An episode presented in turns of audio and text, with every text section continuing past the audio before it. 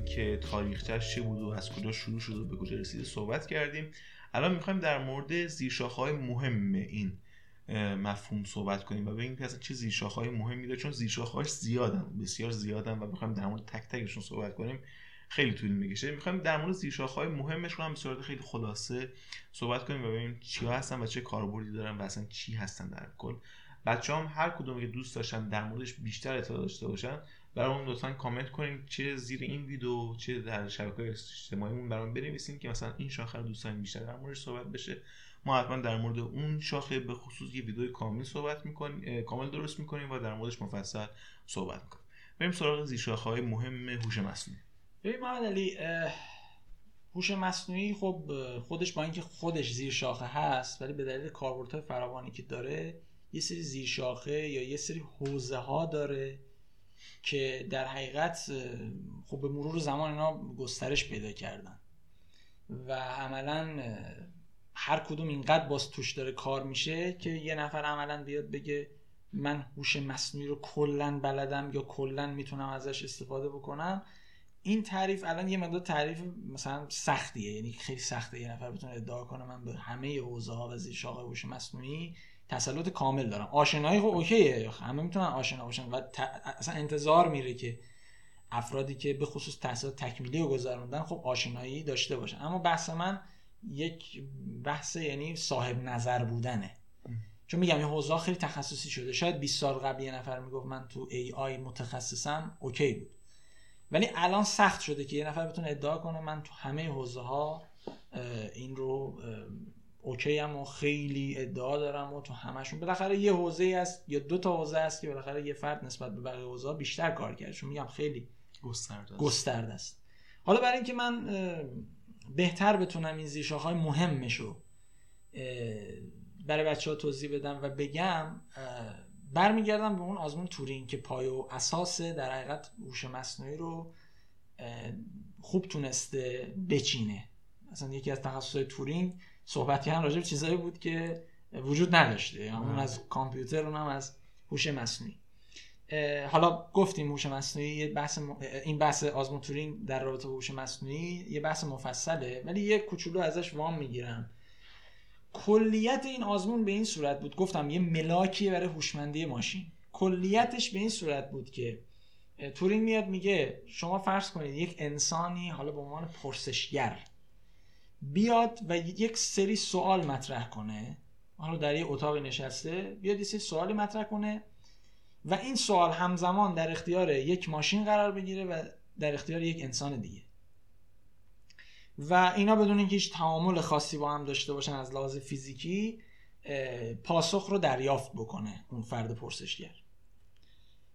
اگر نتونه تشخیص بده که اون پاسخ ها از طرف ماشین بوده یا انسان یعنی اشتباه بکنه در تشخیص این موضوع ماشین پیروز شده در این آزمون و عملا ماشین هوشمنده حالا اون بحثایی که میگم خب آزمون آزمون اوکیه ها ولی اون بحثایی که مطرحه در رابطه با همین در نظر گرفت در نظر نگرفتن تعامل ها هست و همینطور در رابطه با اینکه بعضی شک دارن که آیا این موضوع اوکی ملاک هوشمندی است اما درجه هوشمندی رو شاید نتونه به درستی مشخص کنه. اینکه ما بگیم حالا چون این اتفاق افتاد پس به اندازه انسان هوشمنده اینو یه شک دارن که حالا یه دم قبول دارن جا داره راجبش صحبت ولی آزمون اینه کلیتش.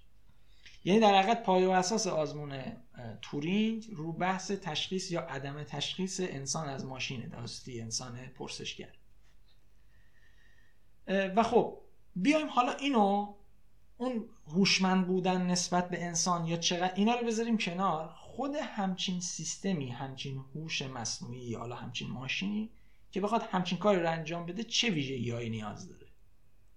یکی از ویژگی هایی که نیاز داره اینه که خب شما سوال پرسیدید از ماشین. ماشین باید سوال شما رو بفهمه و جواب بده. خب اگه کد به شما تحویل بده یا یه چیز مشابه این که پس باید به زبان شما صحبت کنه و زبان شما رو هم بفهمه. پس عملا یکی از بحث‌های ما یعنی یکی از توانمندی که اون ماشین باید داشته باشه در حقیقت دارا بودن و قادر بودن در تعامل انسان با زبان خود انسانی که ازش به عنوان زبان طبیعی یاد می‌کنه. حالا این توانایی خودش شده یه شاخه به نام پردازش زبان طبیعی. خود اون پردازش زبان طبیعی هم زیر شاخه‌های مختلفی داره. که حالا میگم چند سال پیش شاید اینجور نبود ولی الان توصیه میشه میگه میگن که مثلا تو کارهای یا استارتاپ هایی که فرض کنید دارن تو حوزه پردازش زبان طبیعی کار می‌کنن حتما باید کارشناس زبان هم باشه که لزوما اصلا شاید دیدی از AI و computer science و computer engineering نداشته باشه. خب تصور اینکه یه شرکت کامپیوتری بیاد مثلا از یک استاد دانشگاه زبان انگلیسی یا فارسی حالا استفاده کنه شاید برای خیلی ها عجیب بود چند سال پیش. الان اصلا عجیب نیست و شاید یک الزام هم باش. به حساب بیاد و باشه. دیگه چی؟ دیگه چه ویژگی مهمی باید داشته باشه؟ یکی بحث خب این سوال من که مشخص نیست چند تا سواله چه مقدار سواله چه جور سواله. باید بتونه سوال ها یا این حالا به صورت کلیتر بگیم ورودی ها رو ذخیره کنه که بعدها ازش استفاده کنه. این هم ما می‌تونیم ربطش بدیم به حوزه هایی که الان اسمش هست به نام ذخیره و بازیابی اطلاعات و اینجور مباحث. از این چیزهایی که ذخیره کرده باید بتونه استفاده کنه. کجا؟ در جای درست خودش. پس اینجا بحث استدلال یا کلیتر بگم بحث استدلال اتوماتیک یا خودکار میاد وسط. پس ما بحث استدلال خودکار هم داریم. بحث دیگه که وجود داره اینه که خب ما می‌خوام هی این آزمون رو جامعه ترش کنیم. چون دیگه پیشرفت یا آزمون 1950 بود دیگه. هی می‌خوایم گسترده ترش کنیم. می‌دونیم یک چنین ماشینی سوالات ما از قبل لزوما مشخص نیست. تعدادش کیفیتش نوعش. سوالات ممکنه تغییر بکنه. پس ماشین باید قابلیت تطبیق با شرایط جدید رو داشته باشه. قابلیت الگو برداری برونیابی الگو رو داشته باشه. بازیابی الگو رو داشته باشه. خب این تو چی تجلی پیدا می‌کنه؟ تو چی حضور پیدا می‌کنه؟ تو بحثی به نام یادگیری ماشین. یعنی بچه احتمالاً machine learning. machine learning هم خیلی به گوششون خورده بله. چون خود این حالا تو همینا ما باز درجه بندی می‌تونیم بکنیم بر اساس کاربردها معروفیتشون فلانشون که این یادگیری ماشین جز اون top هاست تو اون لیست زیر های خود هوش هست. حالا بیایم اینو آزمون تورینگ رو جامعتر در نظر بگیریم. یعنی حالا تو آزمون تورینگ ما تعامل فیزیکی و مستقیم بین ماشین و انسان نداشتیم دیگه. حالا فرض کنید بخوایم داشته باشیم. یعنی کامپیوتر بخواد در حقیقت پایش بکنه اشیا رو درک بکنه اشیا رو اشیایی تعریف نکرده تو آزمون دیگه ولی بخوایم این کار رو انجام بدیم. بخواد تو محیط حرکت کنه از محیط data بگیره. اینجاست که بحثایی مثل بینایی ماشین و ویژگی بصری رو ماشین اضافه دقیقاً حتی رباتیک حرکت بخواد ماشین سخت افزار بشه بیاد حرکت بکنه data بگیره فلان. این علم رباتیک رو میاره وسط. اینا در حقیقت اون زیر شاخه های مهم و زیر حوزه های مهمن. حالا اینا چرا ما گفتیم؟ چون base یه base ی داشت به نام آزمون تورینگ. حالا ما هی این آزمون تورینگ رو می‌تونیم یعنی ببین مفاهیم گسترده شدن دیگه چون کاربردها گسترده شدن. شما اینو بخوای ربطش بدی به بیس آزمون تورینگ باز اوکیه. یعنی اون خودش قابلیت تطبیق داره. شما مثلا فرض کن تعامله بخواد از طریق مثلا تصویر باشه ورودی تصویر باشه. میشه پردازش تصویر. اون میاد وسط. بحث تصمیم گیری و استدلال های سختتر بخوایم بدیم بحث سیستم های خبره میاد وسط. خود یادگیری گفتم زیر شاخهایی داره.